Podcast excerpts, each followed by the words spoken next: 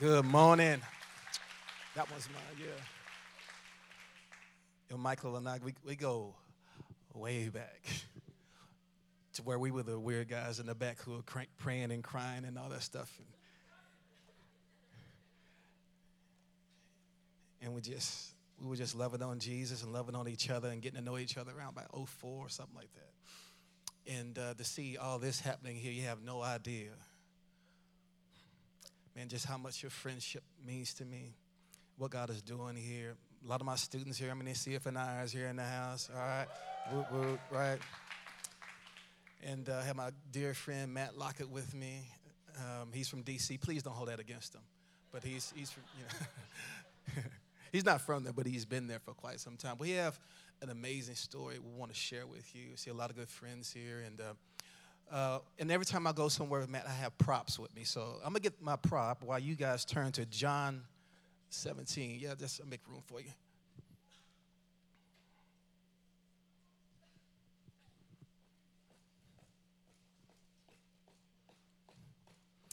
Some of y'all may have been wondering, what is that wonderful thing in the back there? So, we'll get to that in just a second. All right. Thanks, bro. Um, John 17. The red letter stuff, right? And what's so powerful about this is Jesus' last prayer. We're going to use this as a launching pad off into what we're talking about today. John 17. Start at verse 17. Sanctify them in truth. Thy word is truth. As thou didst send me into the world, I also have sent them into the world. And for their sakes I sanctify myself, that they themselves also may be sanctified in truth. I do not ask in behalf of these alone, but for those also who believe in me through their word, that they may all be one. Even as thou, Father, art in me and I in thee, that the that they also may be in us, that the world may believe that thou didst send me. Now, if that one, he's, going to restate it again. In the glory which thou hast given me, I have given to them, that they may be just as we are one. I and them, and thou and me, that they may be perfected in what? In unity. That the world may know that thou didst sent me and didst love me, even as thou didst love me. We have a video clip we want to play real quick for you, and then we'll dive off into this. It has a really a lot to do with what our, our message is and what we're carrying.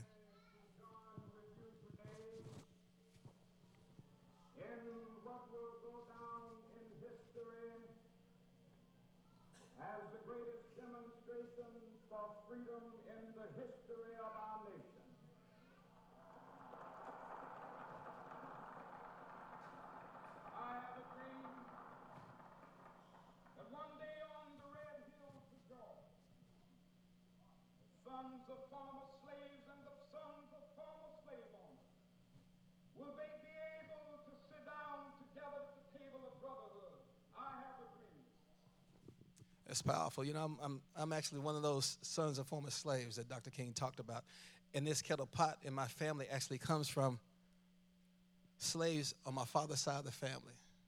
Uh, slaves in Lake Providence, Louisiana. And it's been passed down for several generations. It was used for cooking, it was used for washing clothes, but it was secretly used for prayer. It's this memorial stone that's been passed down in my family. And what you're going to hear today is the crazy, just powerful way that God connects us all together. Matter of fact, I don't think it's a mistake that the kettle and my family that were slaves there in Lake Providence, Louisiana. Because Providence is the one who brought all of us here. Matter of fact, the Puritans used to call God just that providence. Quick definition for providence, according to Nelson's uh, dictionary, Bible dictionary, is providence is the continuous activity of God by which He preserves and governs. It's the way in which God looks over seemingly insignificant things and apparent accidents. And that's what you're going to hear today. I love what the Archbishop of Canterbury used to say. He said, You know, when I pray, the coincidences happen. But when I stop praying, the coincidences stop.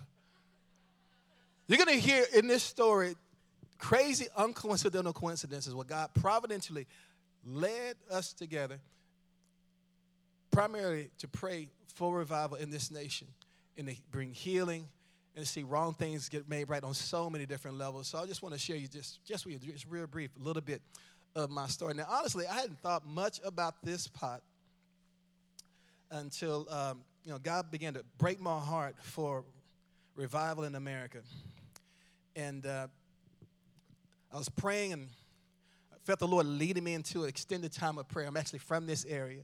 I see a lot of my old friends I used to pray with like 20 years ago from the uh, Euless area.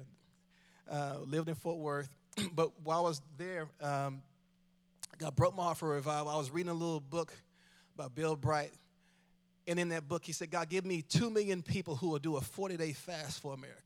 So, God, make me an answer to that man's prayer. So, I was just a businessman doing what I do, uh, uh, doing what I was doing back then. So, go this fast. The first day of the fast, somebody spray painted my neighbor's car in my neighborhood. Yeah. And so I thought, well, God, what do you want me to do? He said, begin prayer walking your neighborhood. How many of you prayer walk your neighborhoods? Right? If you don't, start.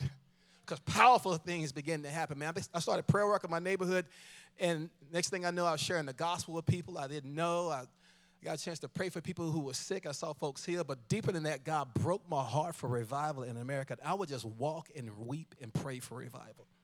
I would get up early in the morning and go late at night because I would cry so hard. I didn't want people to think, yeah, who's that weird black guy just walking around the neighborhood, you know? He's that guy, right? so I'm doing that, but little did I know, God was connecting me to some unfinished business, right? Uh, Ephesians 2 and 10, powerful verse of scripture where we see in the New Testament, where we talk about providence, that we are God's workmanship, and we're walking out the works that He prepared beforehand for us to, to walk in. That word workmanship is the word poema. Everybody say poema. Poema, right? Now you hear the word poem in that, right? So thinking about it, your God's poem, your God's song. But deeper than that, what poema represents is the, the word poema was specifically set apart for somebody who was a skilled tailor and a fabric maker. Right? In other words, God has a tailor made purpose and plan for everyone. And He's weaving something together. Now, we don't understand what's going on, you know, you see the weaving going on in your life, and sometimes you feel God poking you along the way. Just know you're just looking at one side of the tapestry. Sometimes He'll turn it around so you can see the beautiful thing He's working on. All right? So, we're all God's workmanship. So, I to understand that.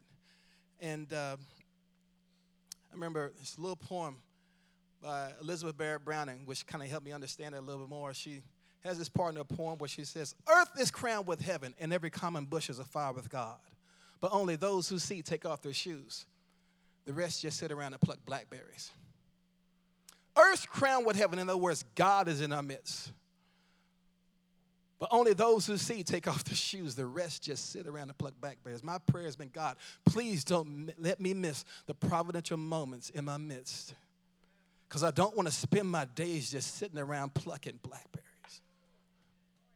We are in a providential moment right now where God is beckoning us, I believe, back to the upper room. I don't think it's a mistake that we're here today. I feel like the message that God has given us today is not just for this city, this region, it's for the whole nation. God is calling the church back to the upper room.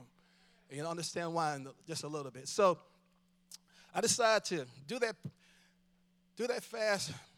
And um, after the fast, I went to this little prayer meeting in Washington, D.C. called The Call. Like 400,000 people show up. I didn't know anybody there. Shortly after that, I find out there's a, another prayer meeting in Colorado Springs and there are these people there praying, and I didn't know any of them, but I felt like I really needed to go there because a lot of the people who were at that prayer meeting in, in D.C. were there. So I, I, go to this prayer meeting, and uh, there's this little lady named Cindy Jacobs, and she's praying for a man named Dutch Sheets. It's always the usual suspects, right? and she st- calls up another young man named Billy Olson. I didn't know any of these folks at the time. And she starts praying for him, and um, and then she starts praying and prophesying over him that they will go to Williamsburg, Virginia, and do prayer and revival meetings. She, she stops. She says, "Hold, on, there's something to this because Dutch, his real name is William. Of course, Billy, his real name is William. And here we are talking about them going to Williamsburg. Does anybody know what William means?" And I'm in the back, and I just kind of blurted out and said, Yes, it means noble spirit, resolute protector. She said, Who said that? I was like, Ugh. So I kind of poked my hand up a little bit, and she said, You, you're William too, aren't you? I said, Yes, ma'am. She said, Come up here. She said, Then she said, It's too white up here anyway. Come on down. but when we when I come down with William Dutch and William Billy Olson, and me, William III, when the three of us get connected together, the Spirit of God falls on all three of us. We begin weeping over each other, never met each other before. Then Dutch looks at me with tears in his eyes. He says, You know what? When we do this prayer gathering in Williamsburg, I think you're supposed to come with us. Now, honestly, I thought, okay, this would be like church camp or something, right? We're going to exchange phone numbers and we'll never hear from each other again. but little did I know, Mr. Poema was taking out his needle. He was weaving something together, connecting us together and also connecting us to some unfinished business. so I was like, God, is this really you? I need, I need confirmation. So I open my Bible and coincidentally, co- co- not, not, not my Bible, but my encyclopedia, I get up the encyclopedia. The Lord says, Look at Williamsburg, Virginia, in the encyclopedia. I want to confirm this to you. So I get my encyclopedia, look at Williamsburg, Virginia, said that Williamsburg, Virginia was named after William III of England. I thought, that's a nice little coinky dink, right? Then I flip over and look up William III of England in the encyclopedia, and it says, And the Dutch chose William III to be a leader. So I thought, here's this man named Dutch Sheets asking me, William III, to go, go to Williamsburg. I'm thinking, either this is God or a really bad joke, right?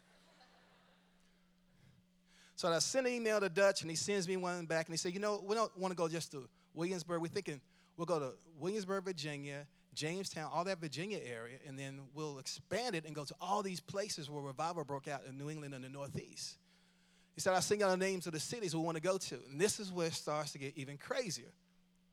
Because he sends me all the names of the cities he wanted to go to. And when he sends them to me, without him knowing it, all of them, except for about two, were names of streets in my neighborhood that I've been prayer walking.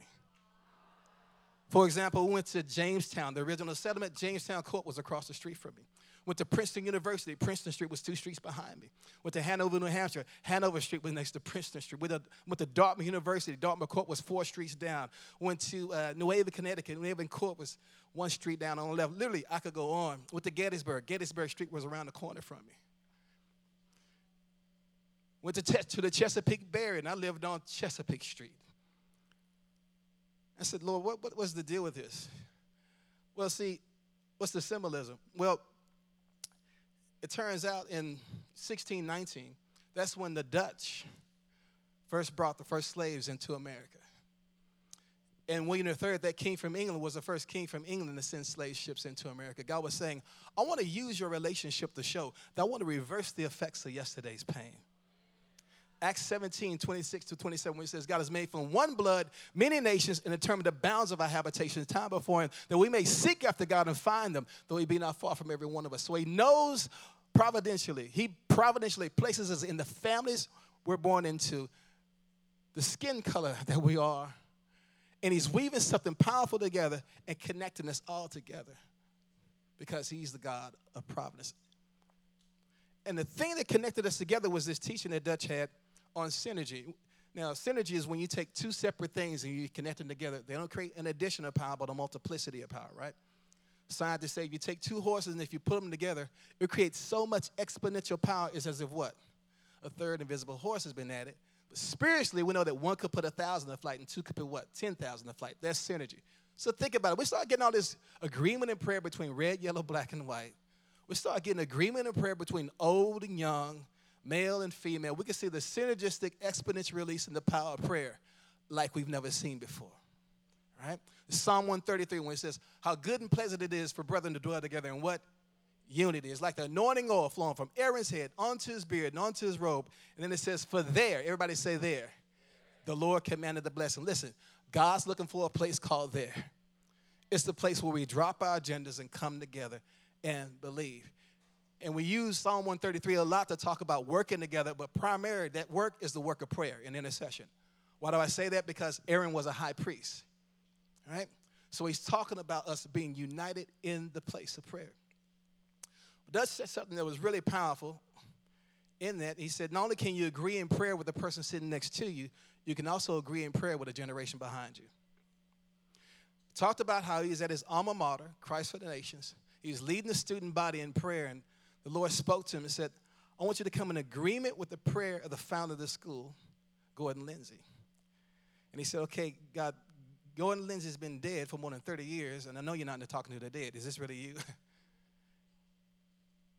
and then he realized God wasn't talking about agreeing with him, he's saying agree with his prayers. And the Lord said to him, His prayers aren't dead, they're still alive before my throne.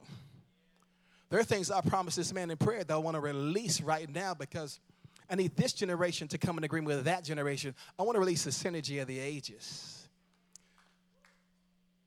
So you think about it, God starts something in one generation and he'll complete it exponentially through future generations to come. So all of us here, we have unfinished business. Hebrews 11, 39 and 40 says it like this, talking about the heroes of faith. All these by faith. They were approved for their faith, but they did not receive what was promised, so that apart from us, they wouldn't be made perfect without us. In other words, there's a whole company of people looking over the balcony of heaven saying, Hey, Michael Miller, hey, Will Ford, don't mess this thing up, because God started something in us that He wants to complete exponentially through you. Jesus said it best when He said, What greater works than these are you going to do because I'm going to the Father.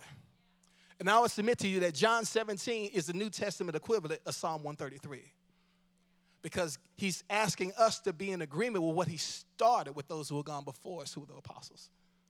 That they would all be one, right? So if you look at Psalm 133, it's not just, not just about us connecting in agreement what God started in our today, it's also about agreeing with what God started in our yesterday. Why do I say that? Well, it turns out that that one particular garment that was on the priest's body was passed down to the next high priest. Right? So we don't understand this. See, when we anoint somebody today, we put a little oil on our finger and we pop them on the forehead and send them on their way, right? That's not how they did it back then. They would take a horn full of oil, scholars say up to a gallon of oil, and they pour it all over that high priest's head, and it would drip from his head onto his beard, listen, onto his robe. Listen, that robe was then passed down to the next high priest. Then he received an anointing to make him impactful for us today, but as that oil dripped down, it mingled with the anointing from the past on that same robe. Then that same robe is passed down to the next high priest. In other words, there's supposed to be this momentum building anointing that goes from generation to generation to generation, the saturation of the ages. Everybody's looking for the next, you know, powerful next catchphrase, some new this or that in the body of Christ. God's not looking for originality. You know what he's looking for? He's looking for a successor if he can find a successor, he released a double portion of anointing on them that was so powerful, it not only make them relevant and impactful for their generation, but make them a springboard for future generations to come. So I began to understand that. I remember this pot in my family, and I began to weep. Like I said, it was used by my slave forefathers. They used it for cooking, they used it for washing clothes, but secretly, they used it for prayer. There in Lake Providence, Louisiana, my slave forefathers were there, and the story's been passed down for generations on with their spothers that they were owned by a slave master who would beat them for any reason, and praying was one of them. Now, the irony is that back then they wanted slaves to be Christians. If you study this out in history, they wanted to be Christians because they knew that Christian slaves made better workers. But they would pervert the gospel and say, Slaves, be obedient to your masters if you want to go to heaven. Now, we know we're saved by grace through faith not by works. It's the gift of God so that no one should boast, right? But it was easy to teach slaves that back then because it was against the law for slaves to read and write, and it was against the law for anybody to teach him how to read and write. So if this man heard them praying, he would beat them. Why? Because he didn't want them to get any kind of sense of hope for freedom. To give an example of how cruel he was, the story is passed down about a great uncle of ours who went fishing without asking on this plantation. So the slave master, I guess the overseer, decided to make an example out of him. So they take him and strap him to a tree, a slave forefather to a tree, and put both arms and legs around either side of that tree. They take a leather strap that is shredded and has rocks and nails and glass attached to it. The slaves back then called it the cat o' nine tails. And they beat this slave forefather of ours until all the flesh was pulled out, out of his back. The family, in an effort to save his life, decided to put you know, grease or lard on a sheet, and they wrapped it around his body to stop the flow of the blood. They put the grease on there so it wouldn't stick to his exposed skin on his back. But in spite of their efforts and because of this man's cruelty, he bled to death and died. And that's how cruel they were in Lake Providence, Louisiana, when it came to slavery. Louisiana was the worst places to be a slave. So, The beautiful thing is this is that in spite of this man's cruelty and because of their love for Jesus, they prayed anyway. What they would do is they would go into a barn late at night on this plantation to keep their prayer meeting secret. And to keep it from being heard, they took this pot, this is the very pot that they use, and they would prop it up with rocks so it'd be suspended off the ground about an inch or two. They put one here and one there, about three or four rocks to prop it up so be suspended off the ground about an inch or two. Then, where they flat on the ground or prostrate, prostrate themselves on the ground and put their lips in between the opening between the ground and the kettle so that the kettle muffled their voices as they prayed through the night. And the story that was passed down with this pot is this is that they didn't think they would see freedom every time. So they prayed for the freedom of their children in the next generation. One day, freedom comes. This young teenage girl decides to keep this pot and that story in our family. Now, why would she do that?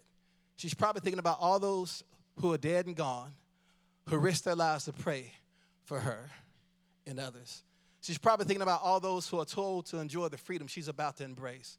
So she keeps this pot and that story in our family, and she passed it on to her daughter, Harriet Lockett. Harriet Lockett passed it on to Noah Lockett. Noah Lockett passed it on to William Ford Sr., who passed it on to William Ford Jr., who then gave it to me, William Ford III. So I'm there in this conference, bawling my eyes out in the first five minutes of the message because I'm thinking about the heart that God has given me for the next generation. Thinking about He's made me a spiritual father and mentor to youth, even back then. I'm thinking about the heart He's given me for revival and spiritual awakening. I'm thinking about our inner cities and how, uh, the, the, and all this going on in our nation with all the, the racial tension, even back then. I'm thinking, my God, I can come in agreement with the prayers of my forefathers for the freedom of this next generation. I thought about the exponential results that could be released and created from that shared that with Dutch. He said, You know, I was praying for confirmation about our gathering. And so, God, you really want me to take a 200 year old cast iron kettle pot around the country to use it to represent the prayer bowls in heaven? Revelation 5 and 8 says that every time we pray, it's collected in golden bowls in heaven. Not plastic bowls, not wooden bowls. Golden bowls because that's how precious your prayers are to God. Revelation 5 and 8. There's a prayer bowl over your family. There's a prayer bowl over this city. There's a prayer bowl over this state and over this nation. There's a prayer bowl over America. So, Dutch said this to me. He said, Will, wouldn't it be just like God in His justice and irony that He used the prayers of a slave generation to free a nation up for revival again? See, I'm glad he said generation because see, it wasn't just black Christian slaves back then. There were white Christian abolitionists who if any person was a slave, was a Christian, then that person was their brother. They laid their lives down for, the, for each other. Many of them had their houses burned. They were shot, killed, and lynched because they chose to suffer with the people of God rather than compromise and wink at slavery. So Dutch is thinking through that and he opens up his Bible. It falls open to Zechariah 14 and 20. Part B of that verse says, And the cooking pots in the house of the Lord shall be like the bowls before the altar. That's what I'm saying. See, the thing is, because my ancestors were Christians, I have a connection to them. They were Muslims or Buddhists, I can have no connection to that part or its history. But listen, because they were Christians, not only these my ancestors and forefathers, they're yours too. Those Christian abolitionists back then knew that. Many of them had their houses burned. They were shot, killed, and lynched because they chose to suffer with the people of God rather than compromise and wink at slavery. And so Listen, I'm just as much a spiritual son of Jonathan Edwards and Charles Finney and, and, and, and the apostles as you are Martin Luther King and William Seymour. And when we come together in that kind of unity and agreement, listen, something powerful happens. The oil begins to flow, anointings begin to mingle. God finds a landing strip for the commanded blessing to follow. So, praying along this, this way, I'm beginning to think, man, it was the prayers of that godly remnant that prayed into being the first and the second great awakening. It was the prayers of black Christian slaves and white Christian abolitionists that prayed into being the first and the second great awakening. It's blown away by that. See, back then they had this Supreme Court law back then called Dred Scott, which said that slaves had no rights, even in the courtroom. But because God sent revival, the thing that everybody thought was set a law was broken in the hearts of people around the country. And eventually, that law had no hold on the rest of culture. So listen, the same God who broke the power of Dred Scott, he can break the power of Roe v. Wade. He can break the power of everything else that's going on in this nation with unjust decrees. He can release healing in the inner city. He can break the power of systemic poverty. He can, he's just looking for a generation of people who will drop their agendas and come together and believe. Lord broke my heart over this thing in prayer one day. I was praying, and the Lord said, William, if I heard the silent whispers of slaves underneath kettle pots, how much more so do I hear the silent screams of babies being aborted in this nation? And I began to see that we're all created, the scholars call it the Imago Dei, we're all created in the image of God. And begin to see how the shedding of innocent blood of any kind breaks his heart. Listen, the same God who wept over slaves being beat to death. The same God, He's the same God who weeps over what's happening in the inner city with shootings. He's the same God who wept over the five police officers that were shot and killed in Dallas. And He's the same God who weeps over the shedding of innocent blood from the womb. Listen, He's concerned about it all. And He showed me how He wanted us all to come together, to be connected, to be a part of a new civil rights movement that included everybody. He gave me this dream. Had a dream about the dreamer, Martin Luther King. it's interesting because when I had this dream, it was right before I was going to, the night before I was going to speak at Dexter Avenue Baptist Church with my friend Lou Engle. Dexter Avenue Baptist Church is a place where the civil rights movement got started, and Dr. King used to be a preacher at that church. But the night before, I had this dream, and in the dream, Lou and I are on our way to Dexter Avenue Baptist Church, but we can't get there until we first go pick up Dr. King. Listen, there's some things we need to pick up from the past, the lessons we need to learn from the past in order for us to move forward. I think yesterday was a grand example of that. So, anyway, in this dream, we're going to Dexter Avenue Baptist Church, but before we get there, we go to buy this house and to pick up Dr. King. And in the dream, he's alive. Of course, it's a dream, right? But he comes out and he has this huge white duffel bag with black handles on it. And he starts emptying all this dark garbage out of the duffel bag that he throws the bag down violently to come and get into this vehicle with us. And in the dream, I thought to myself, man, you know, that bag would make a nice souvenir. Which shows you how carnal I am, even in my dreams. I'm thinking, I went to Morehouse College, he went to Morehouse College. The bag would make a nice souvenir. So I go to pick up the bag, but before I could ever touch it, Dr. King grabs him by my shoulders and he says, No, do not go back and pick that up and he starts telling me what I need to do to heal the race issue in America. And I begin weeping in the dream. I go in intercession in the dream, and when I wake up, my pillow is soaked with tears. I've been weeping through the night and didn't even realize it. I shared it with my friend Lou Engle. He begins to weep.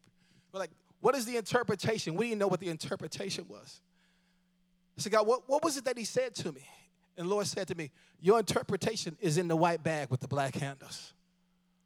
Then I realized the black handles represented how my generation of blacks and myself had handled our white baggage. God was saying, William, you've been carrying it for way too long. The Lord was saying, get rid of your bitterness, get rid of your resentment, get rid of your unforgiveness, get rid of guilt manipulation, get rid of your white baggage so we can all get in a new vehicle that can bring revival and justice for everybody.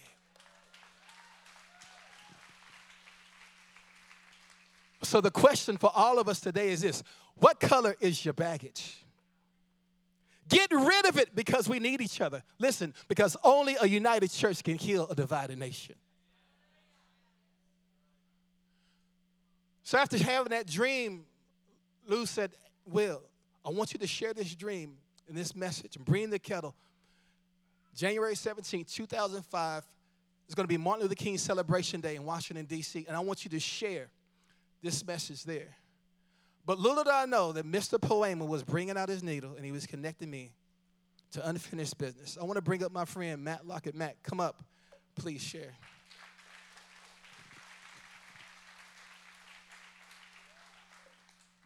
Thank you. Good morning. Just to get you guys ready, I am going to show some things here as I share. So I think there was a something that we're going to put on the screen here in a few minutes, but not yet. Oh, the suspense. You guys like tag team preaching? It's fun. So, Will just shared his uh, personal story, and he brought you up to this one particular day. It's January 17th, 2005, and it was Martin Luther King Celebration Day. But I want you to hit pause right there for just a minute. And I want to go back exactly one year. One year to the day, in fact, January 17th, 2004, was the day that my dad passed away. It was a tragic day for me personally. Uh, we weren't anticipating that. It was a, it was a surprise. And um, one of the things that happened as a result, maybe some of you can relate to this. Now, there's a lot of young people in the room, so this might be new to you, but, but when you lose a parent, when the patriarch or the matriarch of the family passes on, you get confronted with the reality of something. And the question is this is what is the story that you're now going to carry forward? What is the story that you're going to tell? You now become the steward of that story.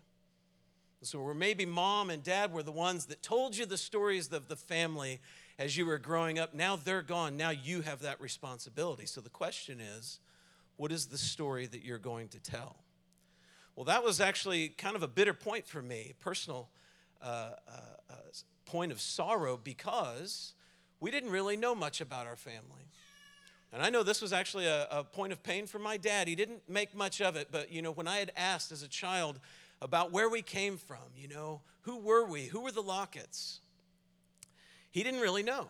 In fact, no one in our family really knew. Now, let me set the stage here for a little bit. My dad was one of 16 siblings. This is a big family. And nobody knew uh, really that much about where we came from. We couldn't get beyond my dad's grandfather. And so, somewhere along the way, the story just ceased. The oral history of our family failed. And so, my dad didn't have anything to tell me about where we came from. And, and the best we could figure out is we were a bunch of mutts from Kentucky. My dad would actually say that, and he would kind of make a joke out of it, but I know it was a pain in his heart as well. And so, dad passed away unexpectedly. And when you go through something like that, you start asking the real hard questions of life. And, and some of you have gone through this, but you start asking those honest questions like, why am I here? What am I supposed to be doing with my life? Who am I? And those are big questions, but those are real questions because I'm a Christian. I'm a believer. That means that I don't think I'm, I'm here by accident. You're not an accident.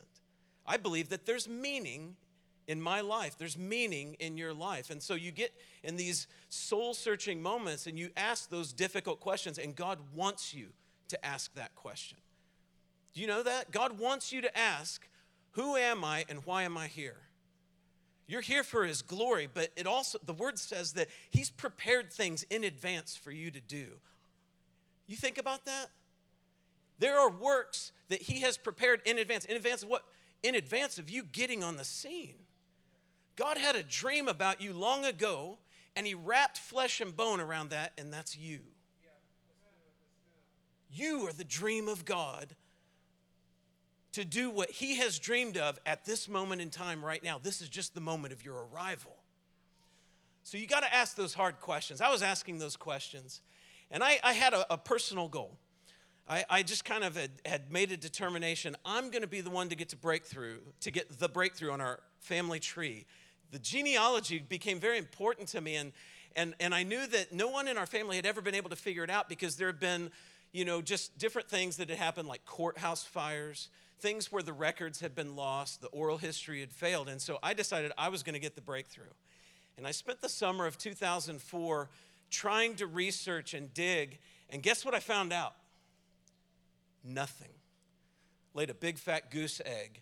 And I finished the summer of 2004 more frustrated than I had begun because I couldn't find anything out. And it was during that time of soul searching that I had a dream. Now, we'll talked a little bit about dreams. I'm going to talk about dreams. Do we have any dreamers in the room? Okay, a few. So that means there's people in here that believe that you can go to sleep and God will talk to you and pizza doesn't get all the credit, right? Okay, so we're on the same page. So it was in this moment, this kind of this low point emotionally for me. I had a dream one night. And um, in the dream, the Lord talked to me about the ending of abortion in America and how he was going to do that through day and night prayer. Now, I know that was God because I didn't care about abortion. I didn't want to know anything about abortion. I was content to just let those guys over there deal with it. I didn't want to know anything about it. It wasn't something that I knew anything about. I didn't want to know about it. And so uh, this dream came from somewhere else. It didn't just bubble up from something I knew. And it was in that moment, actually, through that dream, God initiated something in my heart. He was inviting me into His heart. And I was previously unaware of it. Just because I didn't know about it didn't mean it wasn't important to Him. You understand what I'm saying? And so in this dream, I met a man named Lou Engle. Do you guys know who Lou Engle is? Will talked about him a little bit. Some of you know him. I met Lou Engle in my dream, but I didn't know Lou Engle. And in the dream, I talked to him. And, and, and this dream, I don't have time to go into it now, but it, it rattled me, it, it, it, shook me. I had this, this, uh, this undeniable feeling that I had to do something about it. God was asking me, inviting me to do something about this dream. And so I kind of started looking around. I found out there was a guy named Lou Engle, and he was doing this prayer thing. And, and uh, through a friend of a friend of a friend, I called someone who actually worked with him. And I said, I don't know you, and you don't know me. This is the weirdest cold call ever not telemarketing. I said, I don't know you and you don't know me, but I had a dream. And he goes, Really? What was your dream? Totally took me seriously. I wasn't used to that. Started talking about dreams, and people were like, Ooh. so I tell him the dream, and he goes, This is fascinating. You've just dreamt exactly what the Lord's sending us to do. We're going to Washington, D.C. with this group of young people to contend in prayer for the ending of abortion. Now, what do you do with that? God, the, the, the, the author, the poema, right, Taylor, is, is weaving something very intricate in that moment. And so he said this to me. He said, We're going to do a, this gathering in January. I think maybe you should come. God might have something for you there. So I was praying about whether or not uh, I should go. I'm looking for a confirmation. Will had shared that too. You know, I need a confirmation. You know, is this God or is this a bad joke?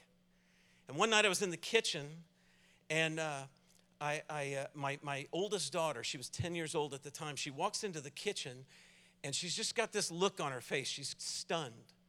And I asked her what was wrong. And she said, Dad, I was, I was reading to my younger brothers this, this book, and I think I found something that's important. And I said, Well, what is it, honey? And she said, Well, it's this Dr. Seuss book called Horton Hears a Who. And I, I you know, I hadn't read that recently. And uh, we all know that book, right? And so she opens it to the line that we're so familiar with that a person's a person no matter how small. God was now speaking to my 10 year old daughter. My wife was pregnant at the time and couldn't travel, but I decided I was going to go to Washington, D.C., and I'm going to take my 10 year old daughter with me. I didn't know at the moment that God was actually, He was beginning to, to set the stage for a multi generational momentum building movement, okay, as Will was talking about. So I had done a little research and I, I got my hands on a recording of Lou Engle preaching, and, and I was listening to it one night, and I don't remember what the message was, but he, he said this one line. I want to put it on the screen and show it to you. He said this one line, and it, it marked me, it stuck with me. He said this What moves you? What is your passion? Stay close to the burning bush in your life. What burns in you and never goes out, when you find something like that, draw close to it and you'll hear your name called.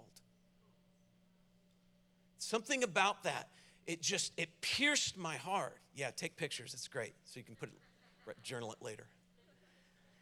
And uh, it pierced my heart. And so, of course, I had gone through this painful year. God, who am I? What am I supposed to be doing? I went to Washington, D.C. in January of 2005 with one prayer. For months, I had been praying, God, I want to hear my name called. So I show up in Washington, D.C. I don't have a clue what's going on. Guys, look, I didn't, I didn't know there was a thing called a prayer movement. I just came from regular old church, right? We love Jesus. But I show up, it's like a solemn assembly, whatever that is, and it's outside, and the wind chill is 20 degrees below zero that day. Why are we doing this? Why do we have to do this for eight hours? But we gathered on the steps of the Lincoln Memorial right there in the shadow of Lincoln.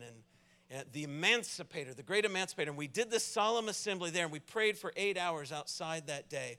And um, uh, uh, go ahead and go to the next picture here. I'll show you a picture. I took this that day. I, I was such a spectator. I didn't know what was going on, so I just started taking pictures, trying to document it. And so this is just a little piece of the picture here where you can see the Lincoln Memorial in the background, and there's Lou Engle kind of off on the one, the, the right third of the image. But if you see the hand with the blue sleeve stretched up, follow it up to the fingertips, and you'll see Will Ford. So I met Will Ford for the first time on the steps of the Lincoln Memorial. And so we prayed that day. We prayed for revival. We prayed for the ending of abortion in America. And uh, that night, they were, the gathering was continuing. And so I, I went to the church that night with my 10 year old daughter, and Will was preaching, and he rolls out the kettle. And Lou had asked him to come and share the story that you've already, that you just heard about the kettle and the, the, the ancestry of his slaves who prayed for freedom and the next generation. And, and I'm listening to this story. Maybe you felt like this today a little bit, I don't know, but I'm listening to the story. I'd come through the most, probably the most painful year of my life. Not, not having any idea where our family came from, not understanding our heritage and it's exactly one year to the day that my dad had died. And Will is sharing the story of the kettle, and he's talking about this rich spiritual heritage of his ancestors praying for this nation. And I'm listening to it, and it's, and it's painful to hear. And let's just get real honest. Is that okay? By all rights, I should know who I am, and he shouldn't. This, these are the kinds of things that I, I was being confronted with, and yet I'm sitting here and I have no idea where my family had come from. And this man had this rich spiritual heritage. And I just began to weep.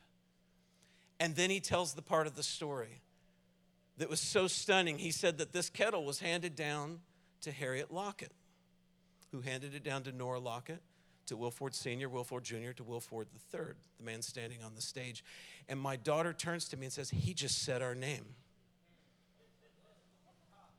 Now, think about it. For months, I had one prayer God, I want to hear my name called.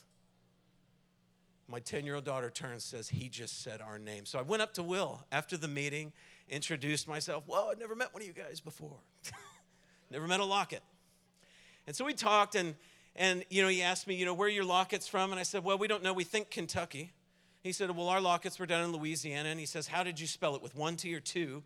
And we spelled it with two. And he's like, oh, well, our Lockett spelled it with one. And we just thought it was an amazing coincidence. But it was enough that it, it, it connected us and we began to build relationship and we became, cov- became covenant brothers. And for 10, 12 years now, we've, been, we've just bound ourselves together as covenant brothers, running together, living life together, just trying to love each other well. He loves my family, I love his family. We support each other, and we're just tr- contending for the destiny of this nation together. I think that's kind of how we're supposed to do things. So now, fast forward. I answered a call to be a missionary and I moved to Washington, D.C., and I joined with Lou Engle and this team. And we're serving full time. I've now been in D.C. for over 12 years, contending in prayer right on Capitol Hill. You guys should come to Capitol Hill. Come on, I tell everybody to come to Capitol Hill. All the demons do. Y'all should come too. It's great. We'll have a party. But at, we have this house of prayer called the Justice House of Prayer. And at the very beginning of J-Hop, there was a dream that really marked our hearts, marked our movement, helped shape and frame the kinds of prayers that we pray. And I'll share this dream, it's very important to the story. In the dream, is this my water or yours? We're brothers, right? Covenant brothers. um, In the dream, the, the dreamer is standing in a long hallway that's lined with courtrooms all the way down. And the voice of the Lord speaks in the dream and says, Either you deal with Roe v. Wade in your courts, or I will deal with it in mine. And at the end of this long hall, there's a huge courtroom, and on the door, it says Appomattox Courthouse. Does that ring a bell? Does anybody? All right, see, I'm, I always have to do American History 101. So uh, at the, uh, it's, it's April of 1865. America's been in a civil war for a number of years, five years, And Lee, here we are talking about General Lee. That's, this message, guys, is so timely right now with what's happening in Charlottesville, Virginia, the last couple of days. General Lee and the Confederate Army is under siege in Richmond, Virginia, and in Petersburg. And this, the, the Union Army breaks through, and he begins to retreat across the state of Virginia, very close to Charlottesville, in fact, just south of Charlottesville. And he gets to a place called Sailor's Creek. And it's there that he fights the last battle on April 6th, 1865. The Union Army uh, overcomes them and they, they abandoned all of their equipment. And three short days later, he unconditionally surrenders at Appomattox Courthouse. So there's a house there. It's the McLean Farmhouse. Lee met with Grant there and he signed surrender right there. And that marks the end of the American Civil War. All right, so everybody on the same page? So when God is now connecting the bloodshed of abortion with the bloodshed of the African, look, make no mistake, a lot of people, a lot of smart people will try to make a lot of arguments about why we fought the Civil War. They'll make economic arguments, all kinds of things, but just go into the Lincoln Memorial with me and I'll show you on the north wall. It's inscribed in stone. The president's second inaugural address, he knew exactly what the war was about. By the end of that war, by the end of 620,000 people dying on the battlefield, they knew it was about slavery. Make no mistake. Okay? And so God be, was speaking to us in the dream, connecting the bloodshed of abortion with the bloodshed of the African and that injustice and how he felt about that. Well, that's very sobering to us. And that dream has framed our prayers for the last almost 13 years as we've contended in prayer for the courts of America. As Will said, the same court that overturned the power of Dred Scott can turn, overturn the power of Roe v. Wade. Okay? It's why we're contending for the courts. And so I want you to now fast forward with me to 2012. In 2012, actually, let, us let's, uh, let's show you a picture here. Go to the next one. See an illustration here of Lee surrendering to Grant. Go ahead and go to the next page. This is actually a picture of Lou and I. See, see on uh, in 2012, Lou said, We're going to do the call, one of these big prayer gatherings in Virginia. He goes, But we can't do that until we go pray at Appomattox. We'd never been. So he flies into town. We load up in the van and we go to Appomattox Courthouse. And you can go in the house where Lee surrendered. And it's, guys, it's so close to Charlottesville. Just, just a few miles, really. And uh, we went in there, we prayed for revival in America, we prayed for the ending of abortion, we prayed for President Obama. And as we were leaving, we walked into a visitor's center, and there was a small bookshelf, and Lou and I uh, were standing side by side. And he grabs the first book off the shelf that catches his eye, it's this one, and he opens it to the first random page. Go ahead and go to the next slide. He opens it to this illustration. It's called The Last Shot, The Battle of Lockett's Farm. And he's like, Whoa, what's this? I didn't know. So I began, I bought the book, I began to research this. I'm having another one of these holy moments where you're hearing your name called. This seems significant. This can't be a coincidence, right? So I began to research it. What I found out was that when Lee fought that last battle of the Civil War, he fought it in the front yard of a family named Lockett. So, as I said, this is a holy moment for me. This seems very significant. My team and I are trying to figure this out. What does this mean, right? We're trying to find the meaning in it. And um, about that time, my brother was using some online genealogy tools and he got the breakthrough. He came to my house and he began to share the research with me. And he's like, I got us all the way back to 1645. We came in as settlers in Virginia. I said, Have I got a Virginia story for you? And I began to share with him this story about the Civil War, and he stops me and he says, That's not that place down by Sailor's Creek, is it? I said, That's exactly where it is. He said, I just found the documentation on it. That was our family.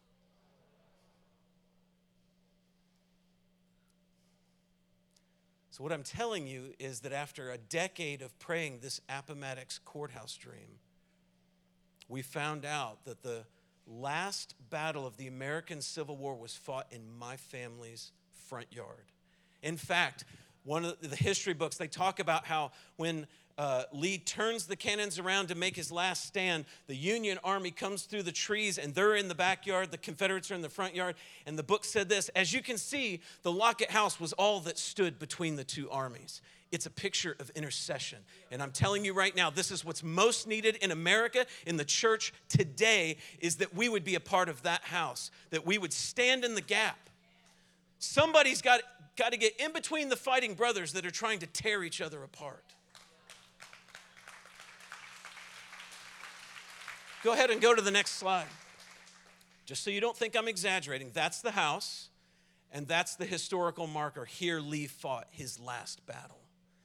Now, if we could zoom in, I could show you that the house is still riddled with bullet holes. It still bears the scars. Look, if you're going to be in this house, you're going to take some hits, but it's worth it. It is worth it because at the end of that battle, that house became a hospital for both sides. And the books say that the floorboards of the house were stained with the blood of both North and South. It became a hospital for both. We want to be in that house. Amen. So I. Uh, was stunned by all of this. And so I did what any red blooded intercessor would do. We pile our team in a van and we're going to go find that house. So we show up, the house is still standing. And I met the man who owns the house now, and he invites us to come into the house, into the living room. Go ahead and go to the next slide. I was stunned when I walked in, and framed and hanging on the wall was the Lockett family tree. I get out my brother's research. It's a hand and a glove that was our family. And he says, What do you know about your family? Not much. He says, Well, some of you guys left here and went to Kentucky. I got that part. And some left and they went, they, the, it was a massive family and they would spread out. Some went to Alabama. And he said this he says, and some went to Louisiana. And some, because of clerical errors, they would even change the spelling of the name and drop one of the T's. And I'm thinking that that that can't be possible, right? That can't be true. And so I gather up all these things and I come down here to Dallas and I spend the day with Will and his family and we just lay this out and we just weep over all of these pieces to this puzzle and marvel at the the, the masterful craftsmanship of God. Will, why don't you come back up here and join me?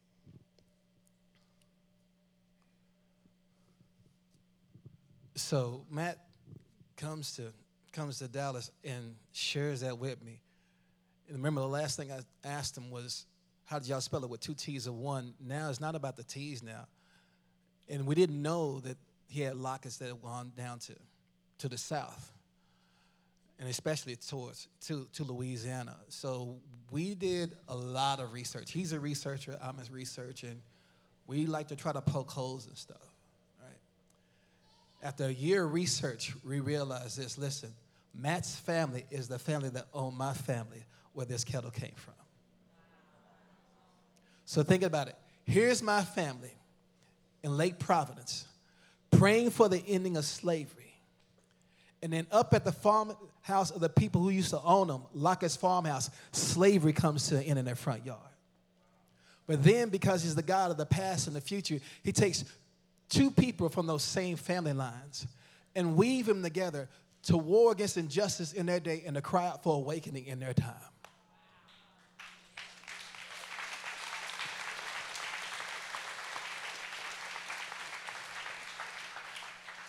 And so the folks of the town of Lake Providence just happened to call me around the same time we started learning this information and really felt confident from the research that we had empirically that what we had was true. And so we actually went back to Lake Providence, and this is the land that we found there. There's this place called Sutton Plantation. My oldest known family member was a man named Isaac Lockett in the 1870 census. He said he was originally from Virginia, but was sent from Virginia down to Lake Providence, Louisiana. And we saw that he was at a plantation called Sutton Plantation. That is where Sutton Plantation used to be. So think about it. There on Sutton Plantation, there, there was a prayer meeting at night where Christian slaves snuck into a barn that was on that property and used this kettle pot to pray for my freedom and for your freedom too. And then uh, you can go to the next slide. So uh, And then the, the town of Lake Providence actually they actually gave us the key to the city. The mayor did. Listen, God is releasing keys to Providence in this hour.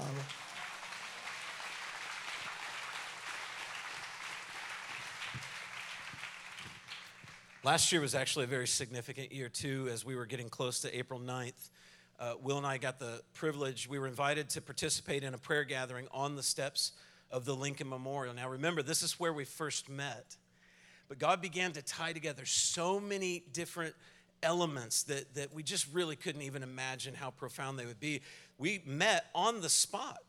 You want to share that? that Yeah, so the deal is this. You have to think about it. I was led to the Lincoln Memorial because of a dream.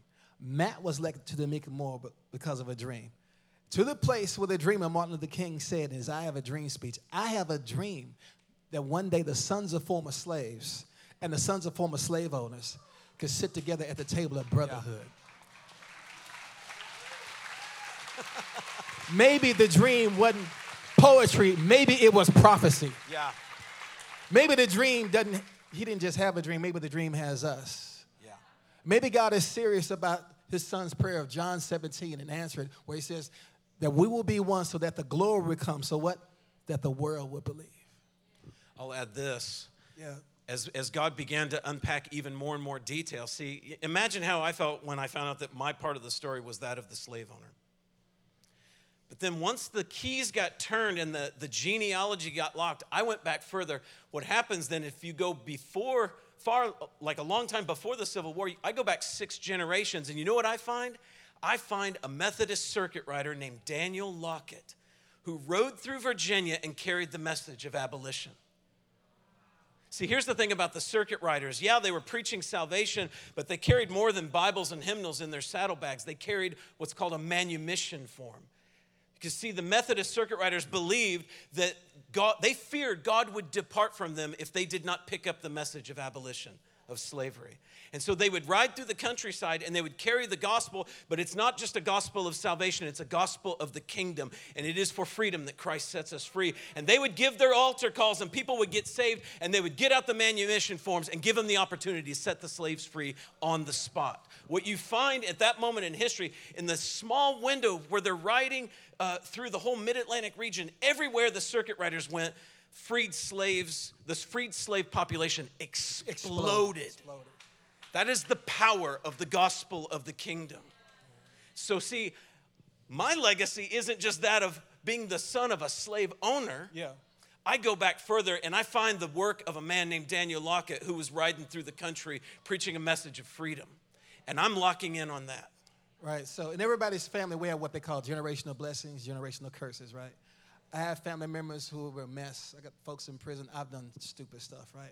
But I have these folks back here who are praying for revival in the end of slavery. Man, have folks in this family who were, of course, owned slaves. We also had people in this family taught slaves secretly how to read and write and also took a stand for abolition. So, in other words, what these generational curses and blessings represent, they represent dominating themes, right? Of blessing and cursing. What they represent, what everybody likes to call now narratives, they represent storylines. So, what God is shouting to America right now is this What storyline do you want to be a part of? The healing or the hurt, the blessing or the curse? What storyline are we going to be a part of in this hour? Yeah. Yeah, so go to the next slide for me. So, last year, April the 9th, we actually had the opportunity to be a part of a prayer gathering.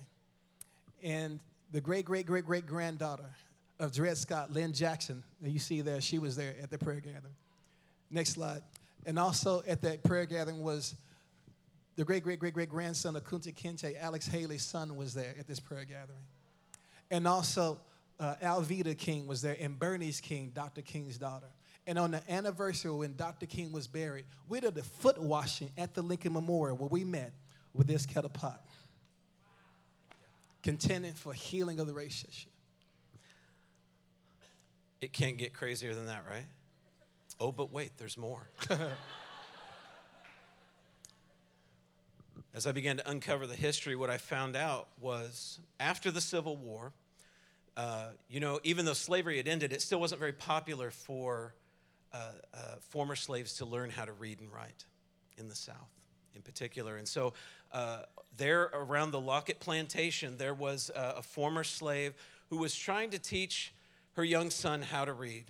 And, and she was doing it in secret because she feared that there would be consequences if they caught her doing that. And so in walks Lucy Lockett, also a member of my family there near the Lockett's farm. She walks in and catches her, but instead of there being consequences, she says, What you've chosen to do is very wise. And so she, be, she gives her assistance and begins to oversee tutoring this young boy, Robert, in how to read and write. Go ahead and go to the next slide. Robert Moton, in his autobiography, recounts this story of how Lucy Lockett taught him to read. He went on to become president of Tuskegee Institute. He replaced Booker T. Washington. He was an educational advisor to presidents, and in 1922, he gave the dedication of the Lincoln Memorial. Where Dr. King gave this speech and we first met. Yes. Dr. King said, I have a dream that one day that the sons of former slaves and the sons of former slave owners could sit together at the what? Table of brotherhood. You know the first time that table of brotherhood is mentioned? In the upper room. We are prophetically here in this church called the upper room to call America, call the American church back to the upper room. Because it was in that same upper room where there was a Lord's Supper. If there were people of every tribe, every tongue, every language, they were all together in one place. And then suddenly the Holy Spirit fell. And listen what happens. We all understand the part about how they began to hear each other and speaking in other languages. But the, you know what the most powerful thing that happened? All that unity, all that diversity, the powerful thing is this. They began to, they began to understand one another. We get understanding when we come to the table of brotherhood in the place of prayer in the upper room. God is calling America back to the upper room.